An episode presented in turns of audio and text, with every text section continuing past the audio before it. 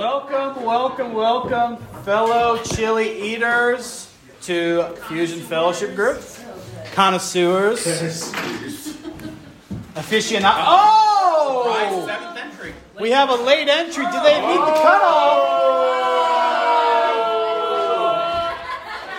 Well, so uh, yeah, there's definitely seven uh, chilies. We accounted for that. Hey, no vote changing. Uh, it's illegal. We learned last lecture. Just kidding. Welcome everybody to Fusion. Uh oh. Hey guys, we're looking to start. We're looking to start. So welcome. Uh, tonight we have Justin and Carlel teaching out of Genesis. It's Morbid time. We all know what that means. So verses will be up here. Tonight, as you can see, chili contest. I announced it earlier, but for those of you who are not here, all the chilies are labeled one. Well, it's going to be through seven now. Oh, seven. Uh, Alex, make sure you put a number seven on your chili pot. Up on the so taste each chili probably after the meeting, uh, and then you're able to vote. There's four categories: best chili, uh, spookiest chili. Uh, what else is there? unique. Most unique and spiciest. Yeah. So the seven categories on the bottom. One tally for the chili that you think fits that category. Okay, one vote for each category. Make sense? One vote per chili. No. No. There's four, one vote per category. But you can use the same chili. You can vote. You can vote, so it could be the best chili and spookiest. Correct. Got it, got it. Yep. So very good. So that's tonight. That'll be a lot of fun. Uh, CT Saturday. That's at 4 p.m. That'll be a blast too. So uh, check out CT at 4 p.m. here and the other side of the building. I think that's it as far as announcements go. Next week they're doing. Uh, So rearranging. The last one is, seven is before one. Okay. Space, so- Seven is far right, not had it- politically, but just as far as the order. Yep, and I added a seven slot on Okay. all four, so. Oh, thank you, Brenda. All right, seven, one through six. All right. You. next uh, next week we're doing pumpkin carving. Oh, Oh. And if you want to dress up since it's close to Halloween and test out that costume before the weekend, why not? We everybody here loves Halloween. Yeah. I know that. Love it, love it, love it. Okay, cool. So that's next week. That's next week. Yeah. That's back to back- an off week, but next week's pumpkin. Back to back fun weeks. Is it even allowed? Anyways, all right, that'll be fun. Justin, please come on up. All right. A should be clicker. Yep. Found the clicker. Okay, so, hi everybody. I'm just going to dive right into it. So, last week, you guys remember, Terry was up here, he was teaching about the flood. Basically, uh, humanity got so bad and evil and crazy that God had to uh, basically judge the world and kind of do a soft reboot, you know, just almost uh, almost everyone, but not quite. Uh, so tonight we're going to be talking about the Tower of Babel. That's Genesis 11, which means we're skipping a couple chapters. So I'm going to quickly like do the uh, TLDR, too long didn't read version of those uh, uh, chapters real quick. Basically, Genesis 9, God says, "Hey, I'm not going to do that again. I'm not going to go and flood the world and uh, end humanity like that again. It's known as the Rainbow Covenant. Uh, Noah responds to this by promptly getting drunk and getting naked and passing out. To which his, his kids respond. One responds by making fun of him. I mean, he's 600 years old and naked. I mean, that'd probably be a little funny sight. But uh, the other two go and they cover him up. So that's Genesis 9. Uh, Genesis 10, we get uh, genealogy, and that basically goes and shows uh, where the people of the world come from. So that's where we, uh, what we're skipping over to get into this here Tower of Babel. If I could have a couple people pray, and then we'll get started.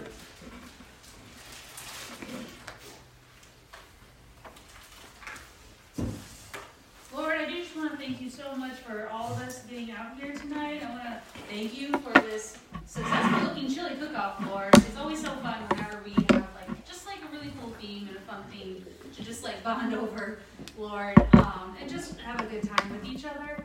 Um, I want to be uh, praying for Justin and Carlel tonight, be lifting them up, Lord, that um, you can be just speaking powerfully through them, that they're able to share whatever conviction um, that you want them to share, Lord, and that we can just be having some cool discussion afterwards. Yeah, God, thank you for your word, and I, I pray that as we as we uh, story a lot of us have heard, so it's a it's a thing that uh, isn't probably new to very many people, and yet, uh, Lord, I pray we look at it fresh, and that we wouldn't come to it as like I know everything, but that we come ready to learn from you, uh, be shaped by you. And so, God, I pray for my heart. I pray for our hearts uh, as we hear this. I pray for our hearts as we. Uh, um, as we come into to the cold, dark season, uh, you would be encouraging us. I pray against, uh, I pray against our enemy, Lord. We have an enemy who wants to destroy uh, fellowship and destroy our joy. So I pray against him. I pray you would help us to stand on your truth, uh, that you love us, and that we're your children, that you have abundant joy for us and abundant life for us. And I pray that you help us to embrace that. Mm-hmm. Yeah, Heavenly Father, I just uh, thank you for getting us here together today and uh, getting so many different chilies to fill the air. Uh, just uh, pray that you be speaking through Carlisle and I tonight as we're getting up here and teaching. And uh, just pray your spirit be at work here in this meeting as we learn about the Tower of Babel. Amen. Okay, so as we go through this section of Scripture, bearing in mind that humanity just went through this terrible judgment, was pretty much wiped out, uh, we want to ask the question is humanity going to change? Uh, is this going to be the time where they come together and start to follow God? And so let's, with that, get into our passage. Can someone read this for me? Now all the earth used the same language and the same words, and it came about as they journeyed east, they found a plain in the land of Shinar and settled there. Then they said to one another, Come, let's make bricks and fire them thoroughly. And they used bricks for stone, and they used tar for mortar. And they said, Come, let's build ourselves a city and a tower whose top will reach into heaven. Let's make a name for ourselves, otherwise we'll be scattered abroad over the face of all the earth. Okay, so after the flood happens, we see that humanity begins to repopulate. Uh, it says that the whole earth is using the same language and the same words. It talks about this region here, uh, the land of Shinar. Uh, that's basically modern day Iraq. Uh, for those of you guys who are fans of geography, that's like uh, the, they call that Mesopotamia. So that's that region between the Euphrates and the Tigris. Um, so that's where we're at. This, the passage goes on. There we go. It says, Now the Lord came down to see the city and the tower which the men had built. And this is actually kind of a funny tongue in cheek verse because they're previously they said, Oh, we're building this tower up to the heavens, and God is up in the heavens, and He's like, What are you guys doing down there? What's I gotta get real close and come down and see what you're doing. Oh, you're building this little tower. That's cute. That's cute. So it goes on. Can someone read this for me? And the Lord said, Behold, they are one people, and they all have the same language. And this is what they have started to do. And now nothing which they plan to do will be impossible for them. Come, let us go down and go down and there confuse their language so that they will not understand one another's speech. So the Lord scattered them abroad from there over the face of all the earth, and they stopped building the city. Therefore, it was named Babel because there the Lord confused the language of all the earth. And from there, the Lord scattered them abroad over the face of all the earth. Okay. So there we have it. That is the uh, Tower of Babel. So we first want to deal with a couple of questions. First, did this really happen? And if it did, why was God so upset with what they were doing? So let's start with the first question Did it really happen? Uh, we know that the book of Genesis claims to be historical narrative. It refers to uh, very specific people, very specific places, very specific events. Uh, and we also know that uh, we can confirm a lot of what Genesis talks about from chapter 12 onward. But that doesn't mean that the portion before chapter 12 isn't also historical narrative. Uh, in, in the text, there is no switch between we're talking about myth here in the first section and the rest is historical narrative.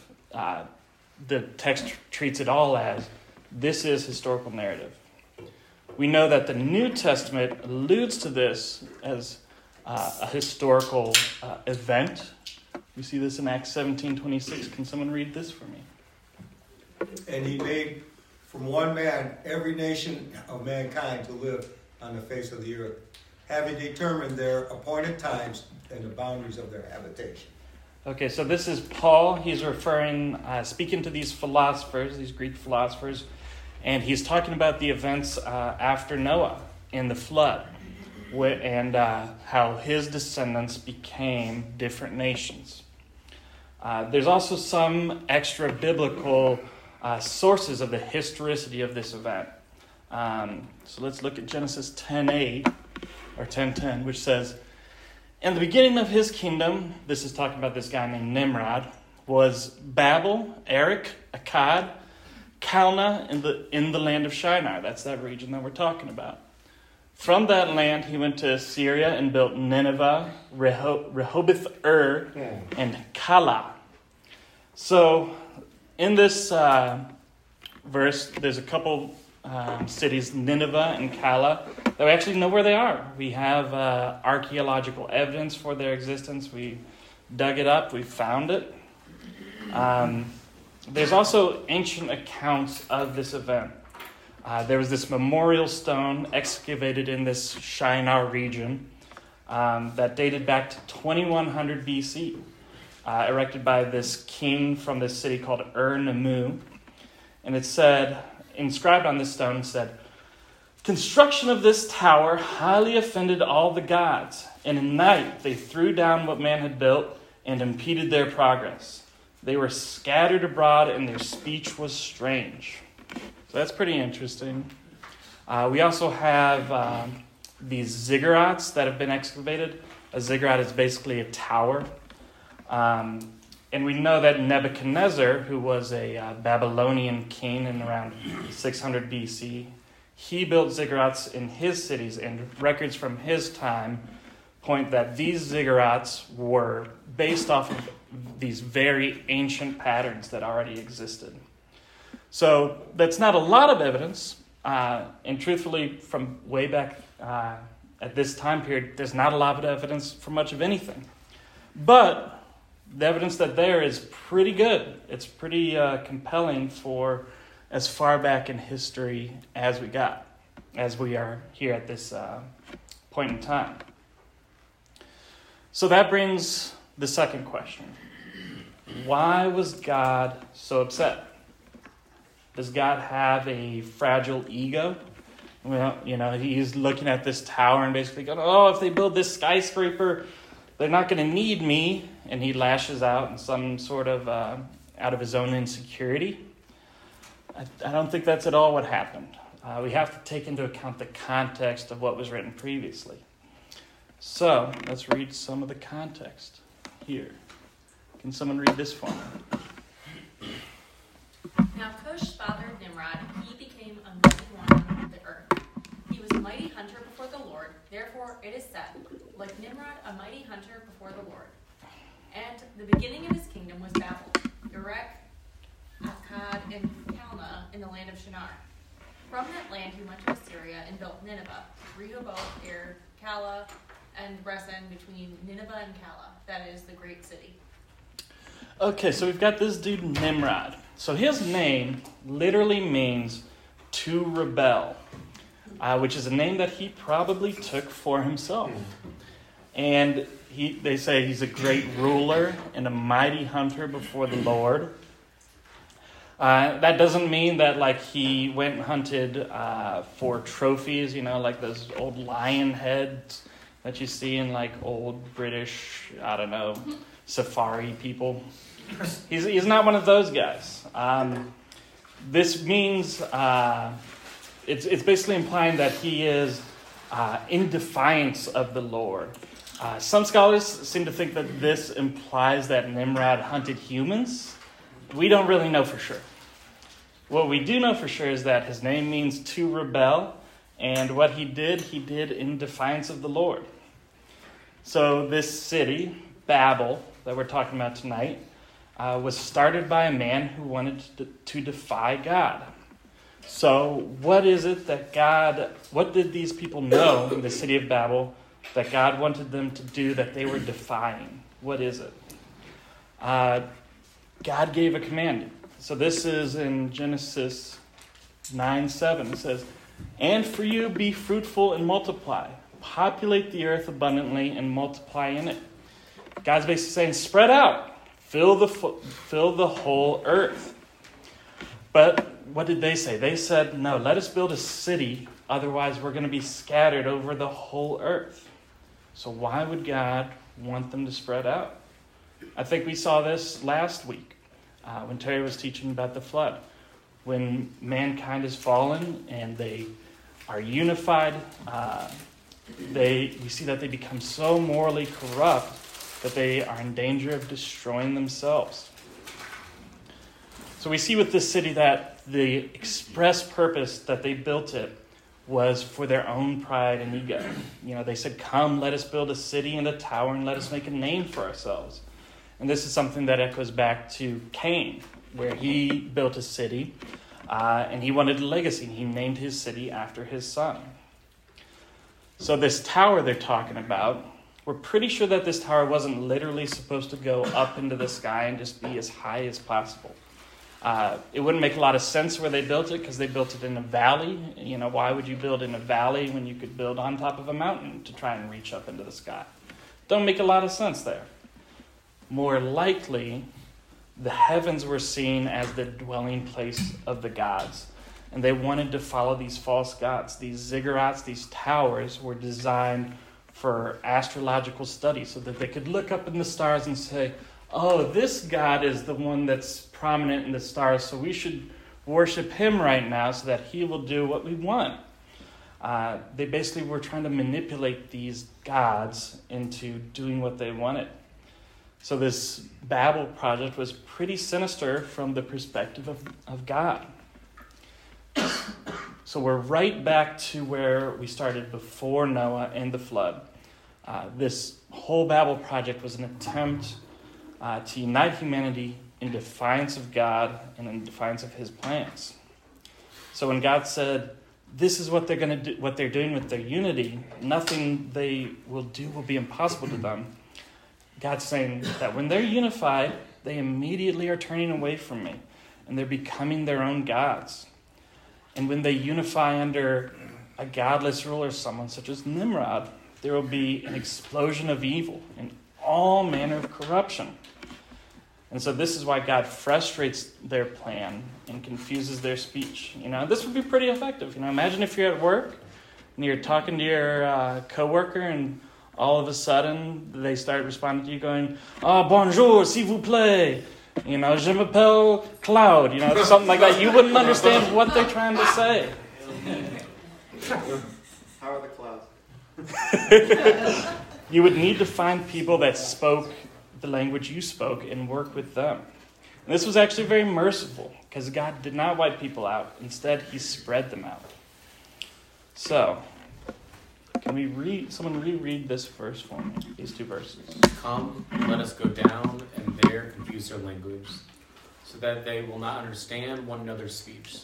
So the Lord scattered them abroad from there over the face of all the earth, and they stopped building the city. All right. So the Lord scattered them uh, the passage goes on to say that, uh, therefore, the city was called Bab- Babel, which means confusion. And this is kind of a uh, another one of those like God jokes, where uh, in the ancient language that they spoke, uh, the people that built the city of Babel, to them it was Babel, which meant uh, gateway to the gods. And God went and called it Babel, which is confusion. Basically saying, oh, God's saying, oh, you're building a gateway to me. I think you're actually confused, is what you are. so that is the account of the Babel project right there. Uh, they sought to get rid of God and rule themselves. So I want us to think of this as uh, pride versus humility. Because it's pretty easy to look at this passage and say, yeah, these guys here were really prideful. They were really trying to be their own gods. Uh, but we should look at this passage more as a mirror instead of a window. Um, so we're going to be asking three questions. How do we define humility? Why should we desire humility? And how do we develop humility? And so I'm going to start with the first of how do we define humility? And that's kind of tricky. Uh, you ask six people, you get seven different answers. Um, so if we don't know how to define it, how are we going to move towards it? So, first, I think we'll talk about what humility is not. It is not talking poorly about yourself. So, imagine, if you will, there's this guy. His name's Aaron Judge. And he was going there and he's t- saying to you, Oh, I'm the worst baseball player in the world. I'm just terrible. I got struck out 17 times by the Cleveland Guardians. I'm just terrible. Now, if you know baseball, you know that this guy is actually a really good baseball player, even though he plays for the New York Yankees. This guy got, uh, I think it was like 63 home runs this year. He got the most runs batted in, which is really good. These are things you want in baseball. Uh, he had the second highest batting average. Really good. So you'd be very confused if this guy was going and crying, oh, I'm the worst, I'm the worst. You know, and so what this really is is self depreciation. Uh, and it could be a form of manipulation, trying to get people to stroke uh, your ego. You oh, I'm, I'm so bad, I'm so terrible, in hopes that someone would come up and say, oh, you're not bad, you're really cool, actually. Uh, that's, not, that's not humility, that's pride. Humility is not refusing to influence other people. Uh, there are people who think that stepping out and serving publicly, uh, like as a leader, is a prideful thing. But that's not supported by Scripture. Uh, we saw that in Exodus, uh, when God was calling Moses to lead, um, that Moses was going and trying to argue with God and say, "No, God, I don't, I don't speak so, I don't speak good." And God said, "No, Moses, you don't speak well, but I still am going to use you." So when we stare at God and uh, God's telling us He's going to use us, and we say, No, God, I know better, that's not humility, that's pride. Humility is not being nice. Uh, if we were to look at the person of uh, Jesus Christ, He is uh, like the picture of humility. Uh, but He was not a nice man. You know, there were, there are accounts in uh, the New Testament where Christ goes and flips all these innocent little money changers out of the temple. Well, they weren't so innocent, but flips all their tables over, chases them out with a whip. He was not a nice man, but he was a humble man. Humility is not just changing external behaviors. True humility is going to work its way out uh, into external behavior eventually. Yeah, that's true. Uh, but to be changed in your heart is what we're talking about, is what we're looking for. So, what is humility? Humility is acknowledging the truth of our position as creature and yielding God to his place as creator. And so, if we compare this with this Tower of Babel, that they wanted to be creative, they wanted to put themselves up with the gods. True humility realizes that God should lead and I should follow. So, why should we desire humility?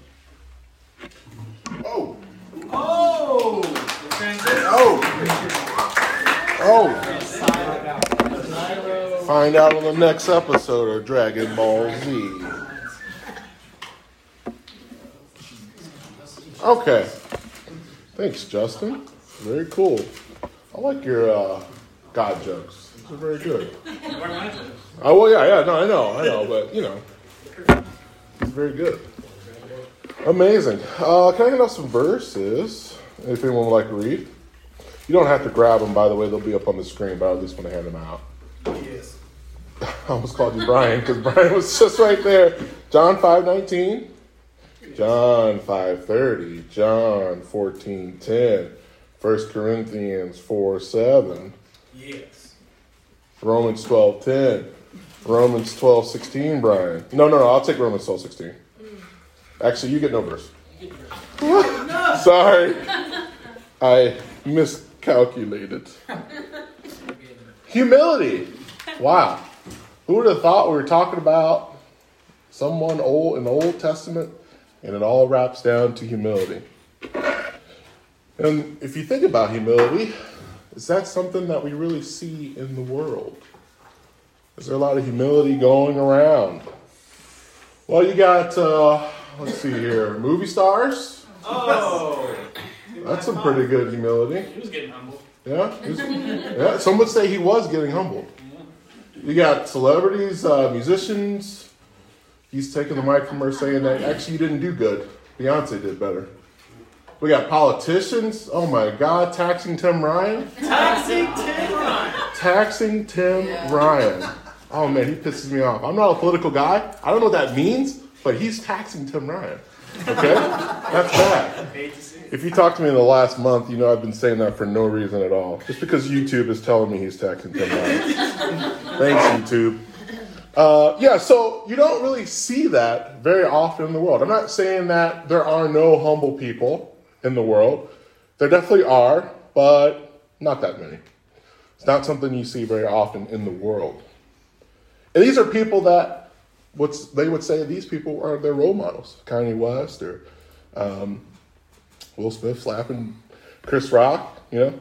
Uh, but they're not very humble people. In fact, they are prideful. You actually get rewarded in the world for being prideful. You know, it's a dog eat dog world. You got to fight your way to the top, kick out whoever you can in your way. Um, that's how you succeed in the world. So the question is should us, as Christians, have this as a path for our life? Is this the roadmap to humility, what the world shows us? Well, I'll answer that. Should we desire humility? Jesus, some would say, I think I agree with this, is the ultimate role model of humility. I mean, this man who knows all things, he knows all there is to know about life. Uh, and he said, you know what? I think humility is pretty great. I'm going to choose humility to the point where I'm actually going to die for you, even though you don't deserve it. And it's going to be a terrible, brutal death. But because I love you and I care about others, I will die for you. I found this interesting studying this teaching. When Jesus describes himself or is attributing something to himself, he uh, actually uses words like not or nothing when referring to himself. I found that very interesting. If you go through John, I'm going to give you a few verses here. Read this, someone. Uh, so Jesus explained, I tell you the truth, the Son can do nothing by himself. He does only what he sees the Father doing. Whatever the Father does, the Son does also. Yeah, I have that underlined. Uh, I don't know what happened to that. But yeah, just imagine nothing, okay? There wasn't underlined. John 5.30. I can do nothing on my own. I judge as God tells me. Therefore, my judgment is just, because I carry out the will of the one who sent me, not my own will. Yeah. Jesus is saying, I can do nothing on my own, not in my will. John 14.10. Don't you believe that I am in the Father, and the Father is in me? The words I speak are not my own, but my Father who lives in me does his work through me. Yeah. So this list goes on and on. I mean, I think we get the point, though, with these few verses. Uh, it's God's. It's not his own. He's saying, I go through the Father. And that's crazy to think about. If you take a second, think about it. Jesus, 100% God, came down on earth, put on this meat suit, laid aside his godly attributes, and said, You know what? I can't do anything without the Father. I cannot do anything without God. That had to have been tough. I can only imagine. But he had that dependence all the time on the Father. And if Jesus Christ is saying he can't do it without the Father, well, we sure shouldn't be saying that we can do it without the Father. We need the Father. Jesus Christ is including the Father in everything. We should be including the Father in everything. That's what humility is. Showing up and, uh, you know, here, God, I want you to take over. It's your will, not mine. I can't do it without you. It's a much better choice than pride, I'll tell you that. I struggle with pride at times, and you know, I get in my flesh and want to do things of my own. I, am chugging along. I'm, I'm, I'm, you know, just kind of robotic about things, and you know, I burn out eventually. Get exhausted, bitter, um, confused, lost, very cynical. It gets very bad when I'm depending on myself. It's just truly exhausting. But when you bring God into the picture and you allow Him to lead the way, it's something so beautiful. I can't describe it. Can I tell you guys a secret? Yeah. Is that okay? Please. Well, can I trust you guys to keep this secret? No. No. Well, damn. well, at least you're honest. So I've learned in the past couple years that um, if you're looking to follow God and you want Him to lead the way, and you seriously pray this prayer, a prayer of asking the Lord that I want you to take over this situation, and if this is not in your will, I want you to shut it down. He will shut it down. And he will make it 100% clear. It is mind boggling. The few times I've done this, I'm not saying I do it often, but it's been so clear and it's so beautiful because I'm like, I know this is you, Lord. I cannot disagree with this situation because I asked you, you clearly answered. I'll give you an example. We were looking to buy a house a couple years ago, and uh, I was like, let's put a bid on it. Why not? It's in a floodplain. I can get flood insurance. Whatever. Not a big deal. Could fall apart. Who knows? And Kayla was nervous, which is makes sense. and I'm like, oh, let's just do it. It's a good house. It has a big barn. Oh my God, the barn. And uh, so we put an offer in. And the day that we put an offer in, someone put an offer in right before us, like right, right before us. And we offered asking price. The other offer offered like six thousand under, with the contingency that they sell their house, which took them eight months, about eight months to sell their house. And we're sitting there like, we offered you what you're asking. we'll give you the money right now. Give us the house. Hello. But we had prayed before we put the offering together, uh, offering to the house sincerely. Lord, we don't know what we're doing. But if this is not in your will, I want you to shut it down and make it clear to us. And that was such a bizarre situation. But it's so clear. The Lord did not want us to get that house. We'd be underwater right now, probably. Who knows? Literally. So that's number one. Under why we should des- desire humility. Number two would be, well, we have no basis for pride. Everything you have, everything we are, is a gift from God. Everything you say, oh yeah, everything. There's nothing that you have that's yours. It's a gift from God. What about my hard work? My blood, sweat, and tears I'm putting into things. The money I've obtained. The work I put in. No, that's a gift from God. You know, the fact that you're born where you were born, you have a family, you have mobility, you're able to walk, talk. Those are all things that are gifts from God, which oftentimes we take for granted. So we have something that reminds us. Which Paul hits on this pretty good, I think. He brings us up to uh, some prideful Corinthians. 1 Corinthians 4 7. For what gives you the right to make such a judgment? What do you have that God hasn't given you? And if everything you have is from God, why boast as though it were not a gift? Yeah. Why take it on, on your own and say it's you that did it? But it really was God that gave you the gift. Why boast as if it were a gift? Plagiarism! Whoa! Ooh. Taking something from someone else and claiming it's your own.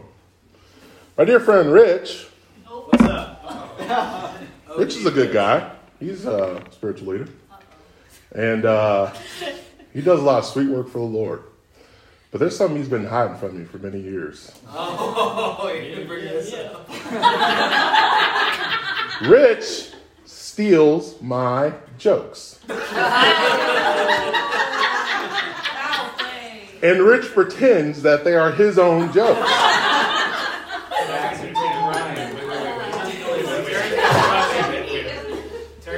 So now you made these jokes up? Some of them are spur of the moment. Yeah. They're mine. And he'll go and retell the jokes. What about some of the other ones? Some, let's just say we don't know. That's besides the point. I'm getting to the apex of the story, Terry. So, very publicly, Rich steals my jokes. Even to the point on the most spiritual stage of CT. I made a joke that was pretty good. And uh, I'm giggling about it. Rich says, That's pretty cute, Carlel. That's a pretty cute joke. You probably shouldn't use it. And I said, Okay. Well, that makes sense. So I do my part. I'm done. Feeling pretty good. Rich gets up, immediately tells my joke, and claims it as its own. It's on audio if you want to see it on the Swift website. I'll to share it. The outrage of someone stealing your own content and they're claiming it's theirs. The audacity. I'm just joking, Rich. But you'll probably steal it later. Just kidding. But am I really? Now, I know it's funny, but to bring it in, uh, it's humbling because we do this every single day. It's called divine plagiarism. You've been given all these things that the Lord has given you, yet you claim it's your own. You think that you've earned those things, but really the Lord has given it to you. I'm totally guilty of this. I'm not preaching to you guys. I'm totally guilty of this. Um, but maybe think about this in your lives. How do you do this? Maybe there's something you've been thinking about lately um, in your walk that uh, you've been focusing on yourself and not realizing all the things that the Lord has done for you. You know, when I do this, it is me, self focused. I'm going through life, chugging along, giving cliche answers to things, saying things that will make people think I'm doing okay or like me. Um, not to let them know I'm struggling, but I'm, you know, I'm doing good. Going through suffering, maybe. Woe is me, woe is me. Lots of issues over here, and I'm just going to focus on those issues and be pretty sad about that and get depressed. That's what I do. And one thing I learned, I'm not perfect at this, but uh, Greg Morsher is a scholar at this. When I'm doing my little fake self focus cliche front to him, and he's reading me, he says, Well, where's the Lord in all this? What does the Lord have to say about this? And like, Oh my God, I can't give you an answer because I haven't been thinking about the Lord in this situation. How often does that happen to us? I know I'm not the only one.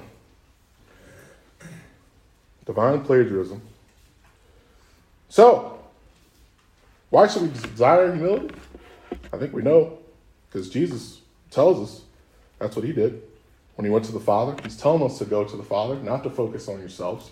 He doesn't mention that anywhere in the Bible to focus on yourselves, but it's to focus on the Father, to go to the Father. You can't do it on your own. You have to go through the Father. Well, then, how do you develop humility? Great question. Well, it's really the inner attitude, like Justin was talking about. It really starts from within, your heart attitude. The same thing that was going on in Babel, where Shinar, uh, they were having an inner uh, heart attitude, and it was focused on themselves. But the attitude starts from the heart. You can't just go out and say, I'm humble, guys. I want to be humble. You can't really yell that out. It doesn't make sense. Um, but it does start with talking to the Lord about this. Lord, help me. Dare I say you pray this prayer? Who knows what will happen after? Lord, help me to be humble. Help me to have humility. It's really focusing uh, on leaving the kingdom of yourself and going into the kingdom of God. It's not about me, God. It's about you. It's about the others that you want me to serve. I know that you want me to go out and serve fellow sinners. Show me how I can love them because I can't when I'm focusing on myself. But when I allow you to come in, then I can focus on what you want me to do. But I don't like them. People are annoying. They're strange. They're weak. Whatever you add into that situation.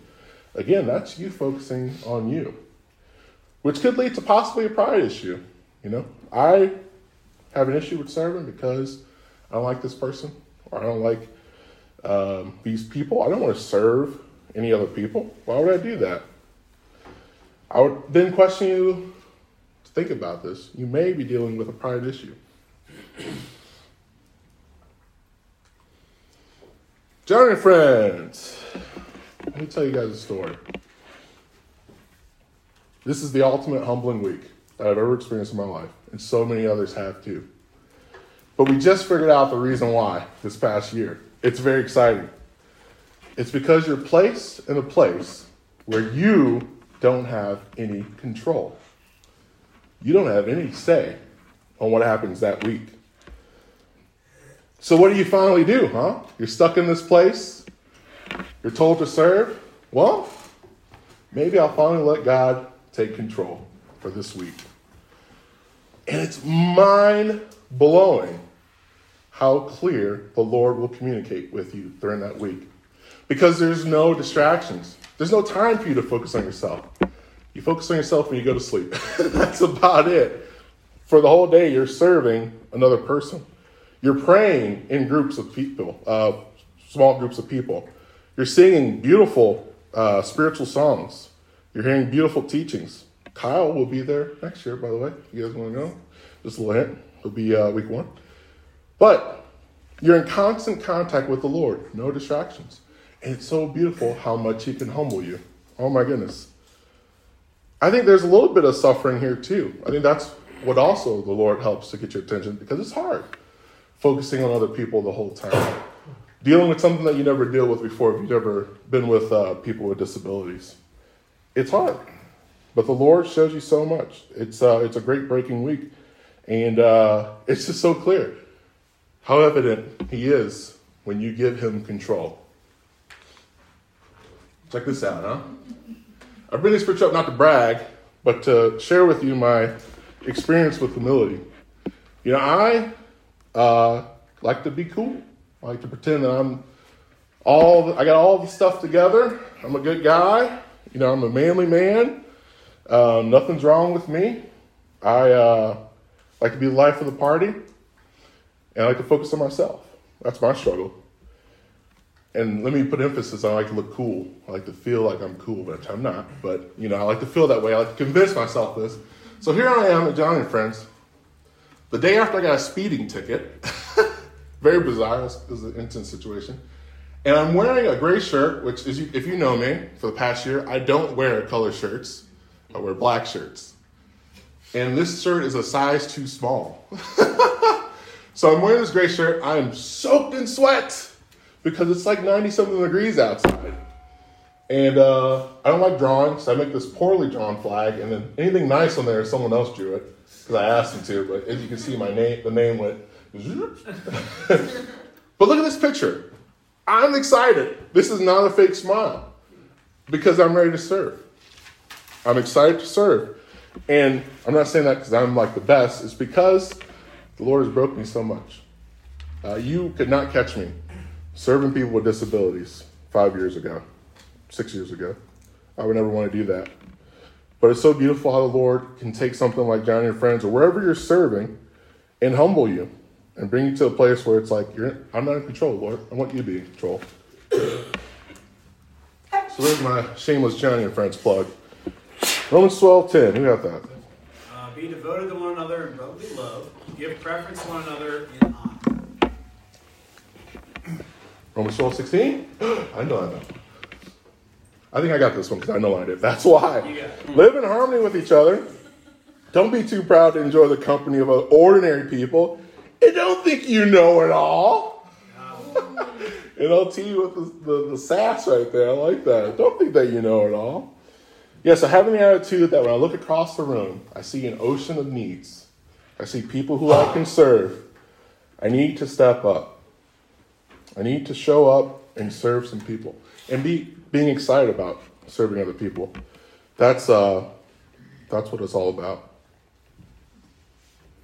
So, some conclusions, right? Yeah. The split. This split's been mentioned, I heard a few teachings. Um, splits are tough. There's uncertainty, there's frustration. I can only imagine what the deacons are going through, planning all these things with the elders. If you're like me, like I said, I'm a cynical guy. I've had thoughts of, man, I don't want to be in a home church over here. Or, God forbid, I'm over here by myself or something like that. Or, um, why is this taking so long? I'm afraid I'm going to be away from all my friends. Whatever your thoughts may be, those have been some that have cycled through my head. Cynicism, of course, because I'm focusing on myself. What, Lord, are you going to do with me? That should be the question you ask the Lord. What do you want to do with me? I want to do what you want me to do. I don't know what is going to happen when this split happens, but I know that I want to be on your path. Show me what your path is. Because it may not be where you want it to be. And that's something I had to digest for a while, studying this teaching. Because, uh, yeah, change is weird. It's easy immediately to start thinking about yourself and get frustrated because this is uncertain. But one thing you can for sure be certain on is that the Lord will take care of you if you trust Him to take care of you, and He will lead you in the right path. You can ask yourself, how much time do I spend thinking about myself? It's very easy to zone off and think about all the words that I have on myself. Maybe you can ask yourself a year ago, has my thought life turned towards God more? Or am I still focusing on myself this whole time? Am I teachable? That's a real sign of humility. That's something I've been humbled on quite a bit. You know, if you have multiple people trying to instruct you on something and you're just not listening, it's the same issue, but you refuse to listen to them or God, that's pride. That's not humility. I guess a real bad time at that. Still do sometimes. Am I content with God's plan for my life? This is the big one. I think I've been thinking about this a lot lately. Am I content with where God has me right now and His plan for me going forward? Sometimes I think I'm stuck. You know, man, nothing's been happening. What are you trying to do, Lord? I've been praying for this for so long. Nothing's moving on it. Why are we still here in this situation? Something encouraging that I got from studying this teaching. Check this out. Jesus, Son of God, for his first three decades on earth, he lived in total unimportance for three decades. He swung a hammer, maybe put some wood together, made a nice little birdhouse. I'm not sure. Not doing any ministry though. He started that when he was 30.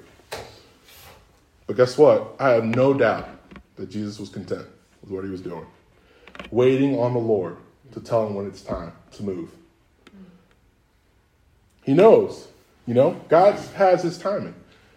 And when he's ready to move, I'm ready to move and take me to that next level. So I implore you to take that same initiative. Lord, I, I've been in this situation for a while. I don't know what you're doing, but I'm ready to move when you're ready to move me. Whatever you're trying to teach me, I want to be on the same page as you. I think that truly helps if you're struggling with any situation like that. Are you content with God's plan for your life? Because remember, everything you have is from God. So his plan is definitely the best plan. And uh, maybe you're here tonight and you're not in a relationship with Jesus Christ, and you're searching, you're trying to figure out what he's all about. Do you have humility to receive Jesus Christ? Sometimes I've heard stories of people saying, well, this just sounds too easy to accept Jesus Christ in my life. Is it too easy? Or maybe you're struggling with pride. Maybe you're struggling with pride on this issue, you know. Realizing that you can't work your way to heaven, maybe that hurts because you want to work your way to heaven. All you have to do is just accept and lay aside your pride that Jesus Christ has already paid for your sins. And all he asks for you is to just accept him into your life. Allow him to make the payment that he's already paid. It's just simply asking Him, Lord, I believe you. I know who you are. I know I'm a sinner. And I know that you died for me. And I want to be in a relationship with you. Will you please enter into my life? It's that simple. So that's all we have.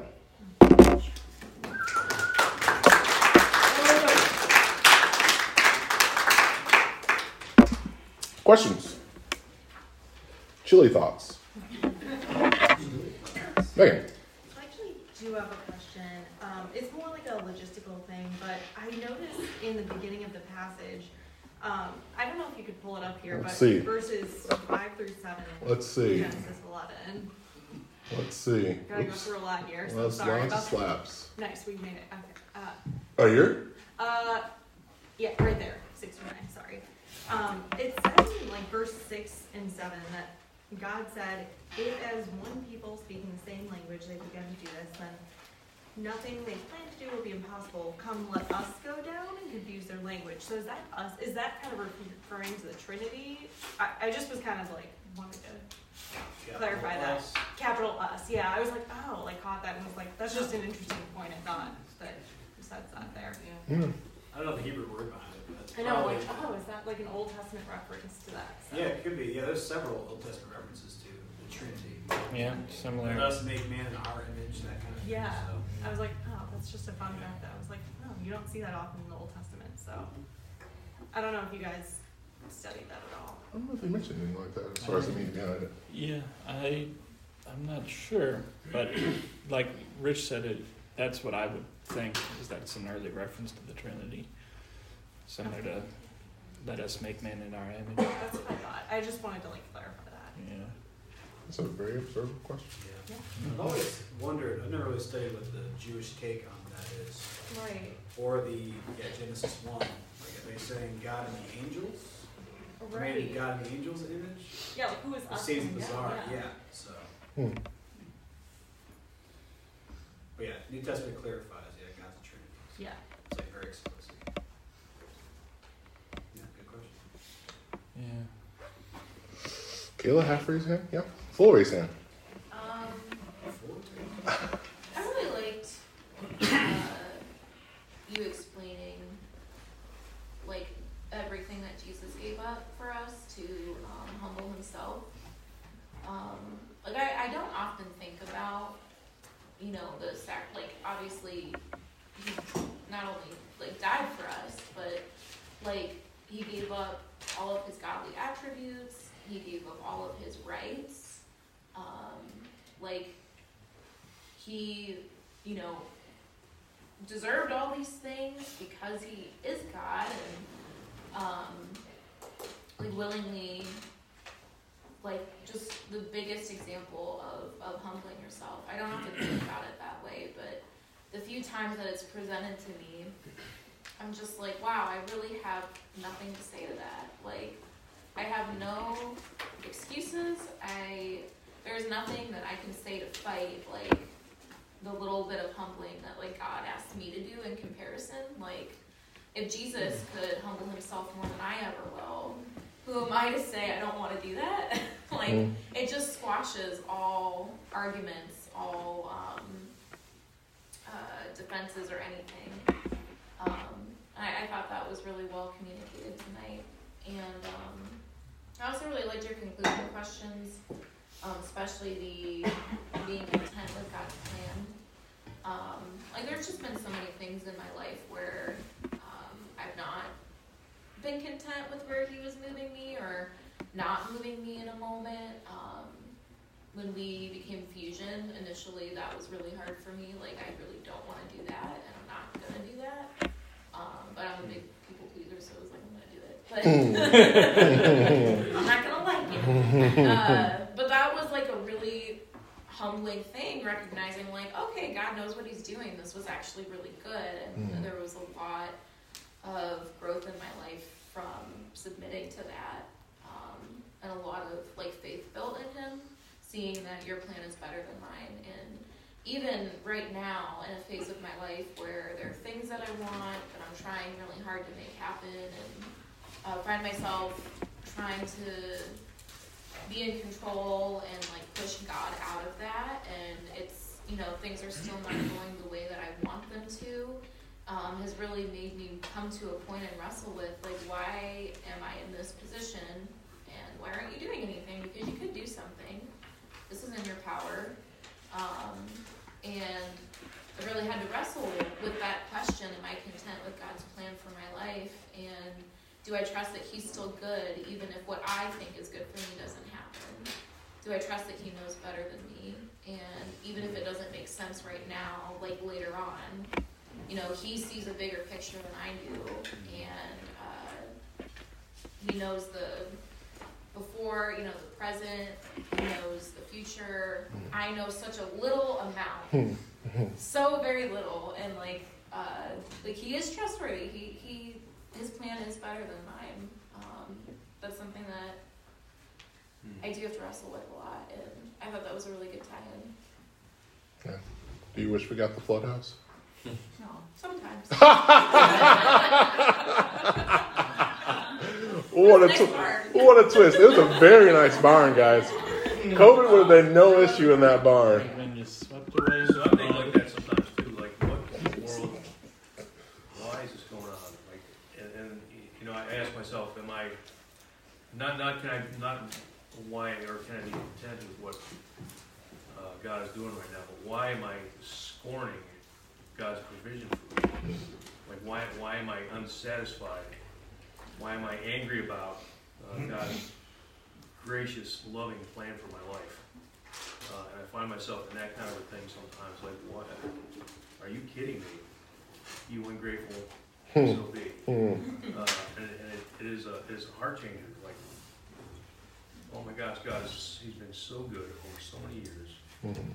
Why am I so dissatisfied with this thing that is going on right now? Uh, you know, whatever the thing is, and, and, uh, it's like, oh yeah, the creator of the universe has a provision specifically for me, and this is part of it, and I'm angry about it.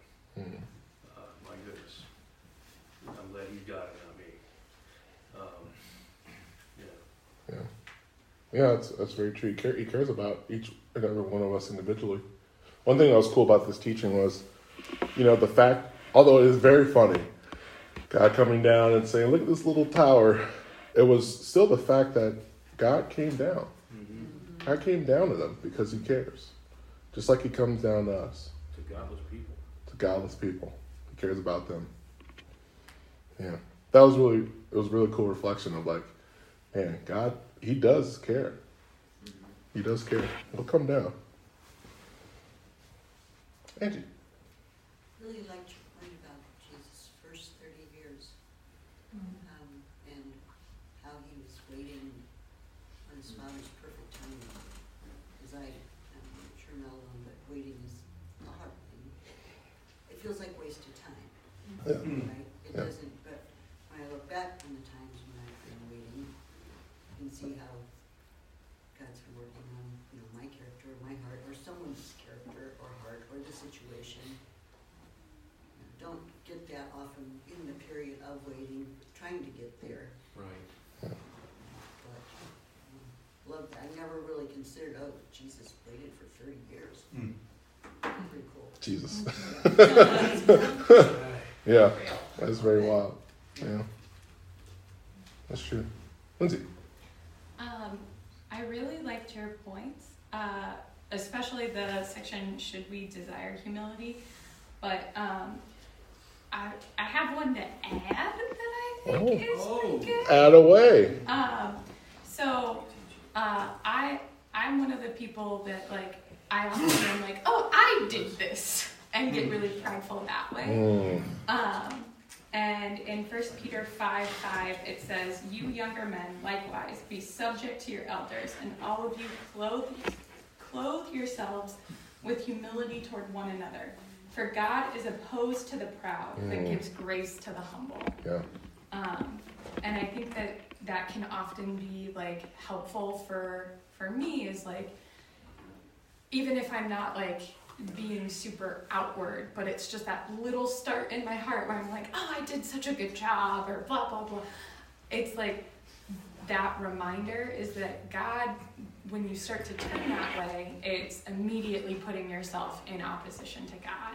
Mm. and um, but that he wants to give us so much grace and so that as soon as we can give that glory to him instead and be like no this is god doing this Yeah. um, he offers us so much grace and wants to work with us and i i know for me that is really important so Yeah. Yeah, that's, man, that's good. Yeah. I think, oh, no, no. No? On the other side of that verse, it, it ties anxiety to pride. And it's like, I am full of anxiety because I've got to be all that. Mm. And it's like, it, it's, and that, those are tied together in other places in scripture too. I don't remember where, but they are. Um, the anxiety and pride, Hmm. they go together. And humility and peace go together too. Yeah. It's like, why am I fighting so hard to stay anxious? Yeah. Yeah. That's good. Cool. Jeffrey. Can you Come on, tell the joke that Rich stole from you? I'll tell you uh, if anyone else doesn't have anything to share. I'll, I'll, I'll tell everyone. Don't, don't. Well, some people may. I don't want to. I don't make a joke in the middle of people sharing or thinking about sharing. Good question though. you will be put on display, Rich. Go ahead. No one else? All right. So So you created this joke. let me start the story. Can I start the story? People are trying to get their awards for chili. We're wasting their time. So I, if you know me, excuse me, I am I am in deep love with Pastor Greg Laurie, Harvest Ministries in uh, San Diego, whatever over there in California. So we were going through Jonah, and uh, I don't know if it was a retreat or something like that. Anyway, each teaching kind of repeats itself. Like they give you like a little snapshot of the last teaching, and he had this joke that I didn't steal from him because I attributed to him each and every single time. But I said, so his, he said the whole story of Jonah could be summed up at one point. God said go. Jonah said no. God said, oh. That's the joke. Rich harshly tells me that's a cute little kid's joke. That's that's really cute joke. You're not going to use that at CT, are you? So I'm starting to feel bad. Like, man, I don't, I don't want to make a cute kid's joke at CT. So I don't say it. And literally, his first words, the story of Jonah can be summed up in one sentence. And uh, that, Right at him when I said yeah. yeah. So yeah, if you go to Jonah on our website, you can witness. I really wanted to say it too. I'm not bitter. You what? I think you said it at the retreat because No. we, we redid that. It was CT. It was CT. No, Lord remembers. but we first did that at a retreat, which is why we were asked to teach it at CT. I don't know. I think I, I think you said it was cute then too. I don't think I said it either I time. think you did say I did. Yeah, yeah, Where's the you were audio? CT, I'm oh, Where's the audio? Where's the audio? I'm bringing, I'm bringing my proof. Where's your proof? Next to, next to 80s bug. So, amidst all this going up, did we pray? Yes. It wasn't plagiarism because I attributed it to Greg Laurie. All right, I'll pray and then we'll get some more chili. And please, uh, if you put in chili, don't leave. I, I have gold medals. Oh. I have silver medals. I have brown bronze medals. So I want to give you, I want to give you your medals. Please don't leave. Let's, let's do the contest. I'm gonna give you your medals. Okay. All right, Lord. Thank you so much for uh, all you've done for us, and uh, how you've granted us so many things. Uh, sometimes we, we fail to realize the amazing things that you've given us, but um, you still love us, even though we're fallen and make mistakes. That's just so beautiful to know that we are loved by you so much, that you care so much about us, um, that even before uh, we were even born, you knew you knew who we were and you loved us. So, thank you, Lord, for that. Um, if you're trying to show us something lately or something you're trying to pinpoint your finger on, I just pray you make that clear, whether it's humility or pride or, or struggling with something. I just pray that you make it clear for us, and uh, we want to be on your path. Um, we definitely want you to step in and intervene and uh, let you lead the way. So, thank you for uh, placing us all here. Thank you for this wonderful fellowship that we're part of. And uh, thank you for chili. Amen. God said. God said.